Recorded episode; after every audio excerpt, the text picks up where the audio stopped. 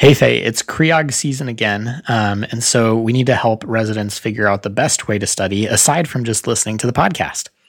Yeah, absolutely. So, one of the things that um, we did when we were residents was to look at the OBG project, which can give you really quick updates on the most up to date practice guidelines, as well as create your own library where you can go back to those guidelines um, that you specifically like. Head on over to our website, creogsovercoffee.com, and check out the sidebar. Chief residents, you can get OBG first, the premium product, absolutely free for your chief year. That'll cover you for CREOGs as well as your boards studying. And residents, you can also benefit from the resident core curriculum absolutely free. Again, head over to our website, creogsovercoffee.com, check out the sidebar. Happy studying.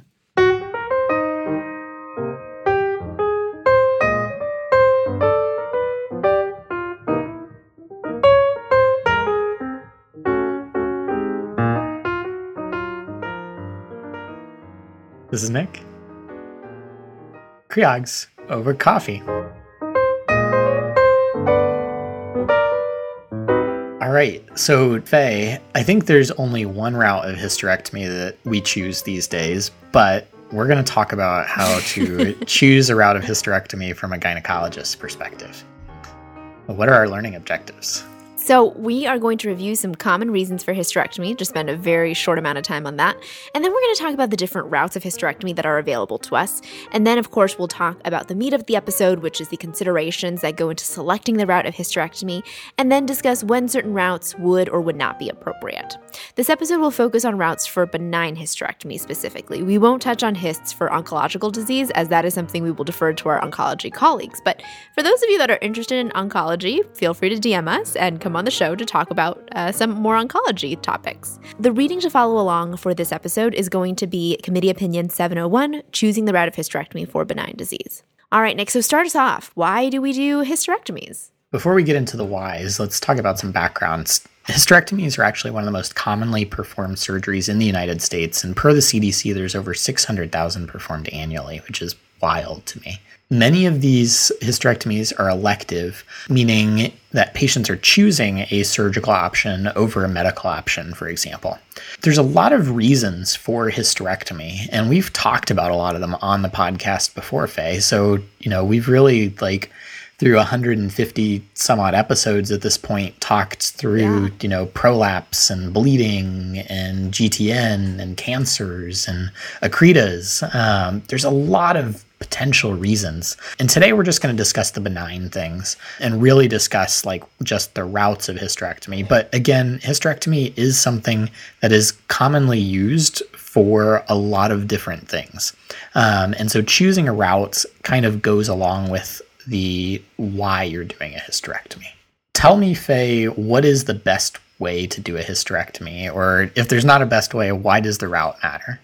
Sure. I don't know if there's a best way. There might be, you know, like my favorite way or your favorite way, but we'll get into that we aren't going to talk about the exact techniques and the surgical uh, methods here because again we're a podcast. It's going to be really boring for us to tell you like how to take down the bat- the bladder flap and things like that.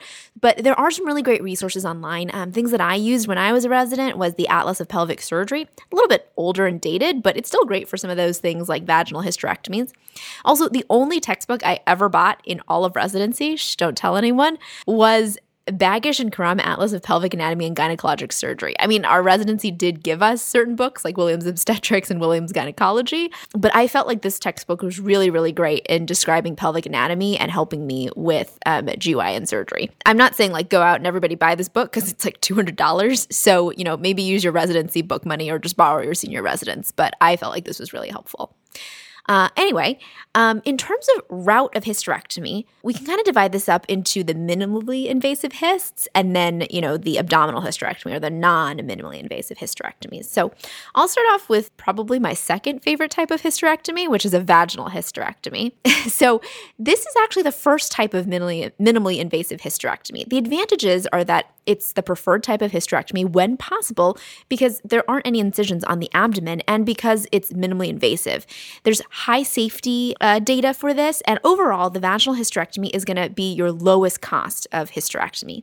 A meta analysis of seven trials reported similar rates of things like visceral injury and long term complications among vaginal versus laparoscopic procedures. Minimally invasive approaches overall are associated with faster recovery compared to laparotomy, and so if we can find the quickest, fastest, and highest safety profile for minimally invasive hysterectomies, the vaginal hysterectomy is the way to go. The disadvantage, unfortunately, is that despite its advantages, there are fewer vaginal hysterectomies being performed compared to other types of hysterectomies due to limited training, fewer numbers of hysterectomies being performed overall, and of course, um, a greater diversity of operative approaches to the vaginal hysterectomy. The other thing is that you do have to remove the cervix with this type of procedure. So there's really no option for a supracervical hyst if that's something that your patient wants. Um, and of course, there's always that small chance of converting to laparotomy. And finally, there may be some limitations in uh, visibility. You know, I, despite being an MFM, my favorite type of hysterectomy is still the laparoscopic hysterectomy, but I will let you take this, Nick. Well, thank you for letting me talk about the laparoscopic hysterectomy, Faye, because I do think that these are fun surgeries, even though I don't do them anymore. So, laparoscopic surgery is performed obviously with laparoscopic instruments, and usually you're using three or four small ports in the abdomen. The uterus in this technique can actually be morcellated and removed through a bag. You know, you want to do bag morcellation in this case, so we're not advocating for the old type of open power morcellation, or the uterus can be removed via the vagina. This technique is increasing significantly in popularity with the advantages afforded by it, which include better visualization with a minimally invasive surgery, um, the ability to perform supracervical hysterectomy if needed or desired, the ability to perform the last part vaginally for ease if needed, the so called laparoscopic assisted vaginal hysterectomy, and laparoscopic surgery may be easier in some obese patients versus vaginal surgery. Unfortunately, some disadvantages do exist, though. Um, you really have to have a surgeon who's skilled in the use of laparoscopy, trained in the techniques, and certain patient populations with particular comorbidities may not tolerate Trendelenburg position or pneumoperitoneum. Recall, um, we talked about some of those comorbidities in our Fundamentals of Laparoscopic Surgery podcast series with Dr. Mary Rotina. There is the possibility of conversion to laparotomy, just like with vaginal hysterectomy. Um, and with laparoscopic surgery, there's a slightly higher rate of vaginal cuff dehiscence compared to other routes of hysterectomy. This is still pretty low, though, like half to 1% overall, um, but it is a little higher compared to the other routes. I didn't do a lot of robot in residency, Faye, but maybe you did. Uh, I did a few. Um, you know, definitely not you know enough to call myself a robotic surgeon by any means. Um, I mean, I'm an MFM now, so certainly I don't do a lot of robotic hysterectomies. Overall, robotic hysterectomies are very similar in terms of advantages and disadvantages to laparoscopic hysterectomies due to, you know, requiring Trendelenburg positioning and pneumoperitoneum, as well as, of course, being um, an minimally invasive technique. There's certain differences, however, in advantages and disadvantages. The first one, in terms of advantages, is that there is superior visualization compared to traditional laparoscopy due to the ability to move your camera and also that 3D vision that you get when you're like sitting at the robot, which I always thought was pretty cool. Also, there's um, improvement in the mechanical components of the actual hysterectomy because your robot is going to give you that wrist mobility that your traditional straight stick laparoscopy is not going to give you. Better stabilization of instruments because, of course, you have a robot holding the instruments and not a person. So um, that also can lead to things like improved ergonomics for the surgeon since you're sitting down, speaking as somebody who has passed out multiple times during long cases before. Um, and also, there are even more options for minimally invasive routes, such as single port hysterectomies that are being developed nowadays. Disadvantages, of course, uh, is that additional surgical training. You do have to make sure that you get past uh, that steep part of the learning curve when you're learning the robot. And it doesn't necessarily decrease the time of surgery. In fact, um, robotic hysterectomies can actually increase cost and operating room times because of the cost of the instrument overall, as well as, of course, your initial cost of having to get that robot. And then um, some things that certain people will complain of is that there is a lack of haptics. There's really no tactile feedback while you're sitting at the robot performing your surgery. Okay, so I think, you know, now we have to move on to the one type of hysterectomy that we still perform, Nick, which is the abdominal hyst. Yes, the maximally invasive technique. Um, the, No, abdominal hyst still has its place, though. Again, the advantages of abdominal hysterectomy certainly are in visualization, um, the ability to remove and move around large masses or uteri. Um, you get direct tactile feedback. This technique also has the lowest rate of vaginal cuff dehiscence compared to other methods. Um, and studies that have been done about routes of hysterectomy, like the VALUE study and the EVALUATE trial, show decreased rates of complications of abdominal hyst compared to laparoscopic hyst. But those studies are pretty old at this point done in like the 90s. Um, and so I'd be suspect at this point, um, especially with the degree of increased laparoscopic training that we're seeing now. Yeah, absolutely. There are some disadvantages, of course, to abdominal hysterectomy. Certainly, there's increased postoperative pain and length of stay. Um, the average length of stay in a hospital after surgery is three days with an abdominal hyst, compared to usually one day or even same day discharge with other types of hysts. Um, there's increased rates of bleeding and infection postoperatively, increased risk of venous thromboembolism that may be due to increased stasis or decreased mobility after surgery. Um, and then there's increased risk of colonic stasis too uh, after abdominal hysterectomy because we are pushing bowels around a little bit more. If we were gynecologists again, Faye, um, how mm-hmm. would we pick the prime route of hysterectomy? Yeah, so we can kind of break this down into four components. The first is, um, you know, uh, giving consideration first to minimally invasive routes if possible, uh, considering patient anatomy, uh, surgeon comfort and preference, and then, of course, patient preference. So we'll start off with um, consideration of minimally invasive routes. So minimally invasive hysterectomy should be considered whenever possible because of the well documented advantages of minimally invasive surgery over laparotomy.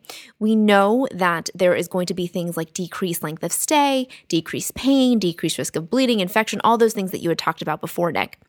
We also know that vaginal hysterectomy is uh, preferred over other types of hysterectomy, like we stated before, due to things like cost, effectiveness, and overall outcomes.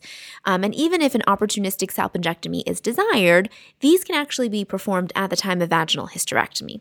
The next thing to consider, however, is the patient anatomy. So you have to consider the size and the shape of the vagina and the uterus, as well as the ability of the uterus to descend into the vagina. It's going to be more difficult to perform a vaginal hysterectomy if, of course, there's no descent of the cervix and uterus, um, if there's a really large uterus with bulky fibroids and a small introitus. However, nulliparity is not a contraindication to vaginal hysterectomy, and a study showed that 92% of vaginal hysterectomies planned for women with no prior vaginal deliveries could be successfully completed. Accessibility of the uterus is also important. Is there going to be lots of pelvic adhesive disease because of previous surgeries or endometriosis? Um, however, again, this doesn't necessarily preclude uh, vaginal hysterectomy. So, if you have a large uterine size, you can consider morcellation, though that has come under scrutiny um, due to some uh, issues in the past. Um, however, you can still morcellate a uterus in the bag, you can bivalve a uterus, and even if it's a really large, bulky uterus, you can still refer to a skilled minimally invasive surgeon who may be able to remove that uterus laparoscopically. And then the other things to consider are things like need of concurrent procedures. So, like, is the patient going to need their appendix removed at the same time as well? Some workup to consider is a physical exam with evaluation of the mobility of the uterus on a bimanual exam, um, evaluation for adnexal masses on the bimanual, feel for fundal height, and if you feel any of these things, a pelvic ultrasound may also be helpful. What about like surgeon and patient preference, Nick? How does that play into this? Sure. So you might imagine that surgeon preference should play into this, right? If I would rather do a laparoscopic hysterectomy, maybe I should do that instead of vaginal hysterectomy. But really, ACOG states in this committee opinion that that's not an appropriate reason to avoid the vaginal approach. So while your experience is certainly going to play into this somewhat with your average case volume and the available hospital technology devices and support, really your stated preference for one over the other should not be what comes into play here. You should be doing what's right for the patient. Um, and so, in this case, doing vaginal hysterectomy versus laparoscopic hysterectomy to avoid those abdominal incisions is, again, what's preferred. But patient preference does come into play here as well. One of the things that does come up periodically is a patient desire for supracervical hysterectomy because of desire to keep the cervix for personal reasons, for sexual function reasons, etc. And if there is a desire for supracervical hysterectomy, patient is going to need obviously a laparoscopic or abdominal approach because it's not possible to achieve that via the vaginal approach. Um, it is important with your counseling, though, particularly about supracervical hysterectomy, is that there's not a clinically significant difference in complications, and there's uncertain benefit in terms of outcomes with regards to sexual function, urinary and bowel function um, with supracervical hysterectomy versus a total hysterectomy. All right, Faye, I think that does it for this episode on choosing the route of hysterectomy. Why don't we summarize? Sure. So we first talked about reasons for hysterectomy, and there are very, very many. We talked about them in lots of different podcasts, things like prolapse, uterine bleeding, fibroids, cancer, accreta, and endometriosis, just to name a few. We then moved on to talk very broadly about the different types of hysterectomy. Again, vaginal hysterectomy is the original minimally invasive surgery um, and is the preferred type of hysterectomy when possible because there are no incisions on the abdomen, minimally invasive, high safety and low cost overall. However, there are some disadvantages um, with respect to the fact that there's limited training ongoing for vaginal hysterectomy, fewer numbers being performed, and there's an inability to perform supracervical hysterectomy if that's desired for some reason. We then moved on to the laparoscopic hysterectomy, which again is performed with laparoscopic instruments via three to four small ports in the abdomen. Um, it's increasingly popular and can lead to things like better visualization. It's still minimally invasive. You can perform a supracervical hyst if necessary. However, you do need a surgeon that is skilled in laparoscopy, and also patient populations uh, may have certain medical illnesses that cannot tolerate Trendelenburg or pneumoperitoneum. With laparoscopic hysterectomy, we kind of lumped in robotic hysterectomy, which is overall very similar. However, the increased advantages is that you have better visualization because of that ability to move the camera and the 3D visualization. There's mechanical improvement, stabilization of the instruments, better ergonomic for the surgeon. However, you do need additional surgical training. Robots haven't really been shown to decrease operative time. In fact, it can actually increase operative time and cost, and there's no tactile feedback. The final route was the abdominal hysterectomy, the open technique, um, which again affords you visualization, the ability to remove large masses, large uteri, um, and has the lowest rate of vaginal cuff dehiscence, but does come with the disadvantages of increased postoperative pain, length of stay, bleeding, infection, venous thromboembolism, and colonic stasis risks. In terms of how we pick the route of hysterectomy, things to consider, of course, again, like we said before, is to try to go for minimally invasive routes when possible, specifically um, thinking about a vaginal hysterectomy if it's possible. The other thing to consider is the anatomy of the uterus. So, for example, size and shape, um, as well as descent of the uterus, is always important to consider. Um, and also things like accessibility of the uterus, need for concurrent procedures, and also things to consider on your workup would be things like feeling for the mobility of the uterus evaluation of the adnexa for masses, and potentially even a pelvic ultrasound. Final things to consider with choosing your route of hysterectomy include the surgeon preference, um, though preference really is the wrong word to use here, as kind of choosing one over the other just because is not a valid reason to avoid particularly a vaginal approach. Though surgeon experience and the available hospital technology, devices, and supports, including your average case volume, should come into play. Patient preference is also worth considering here, particularly if a patient desires supracervical hysterectomy, they'll need a laparoscopic or abdominal approach. However, patients should be counseled that supracervical hysterectomy does not result in clinically significant differences and uncertain benefits in terms of outcomes. All right, so I think that brings us to the end of this episode. So once again, this is Faye. This is Nick. And this has been CREOGs Over Coffee.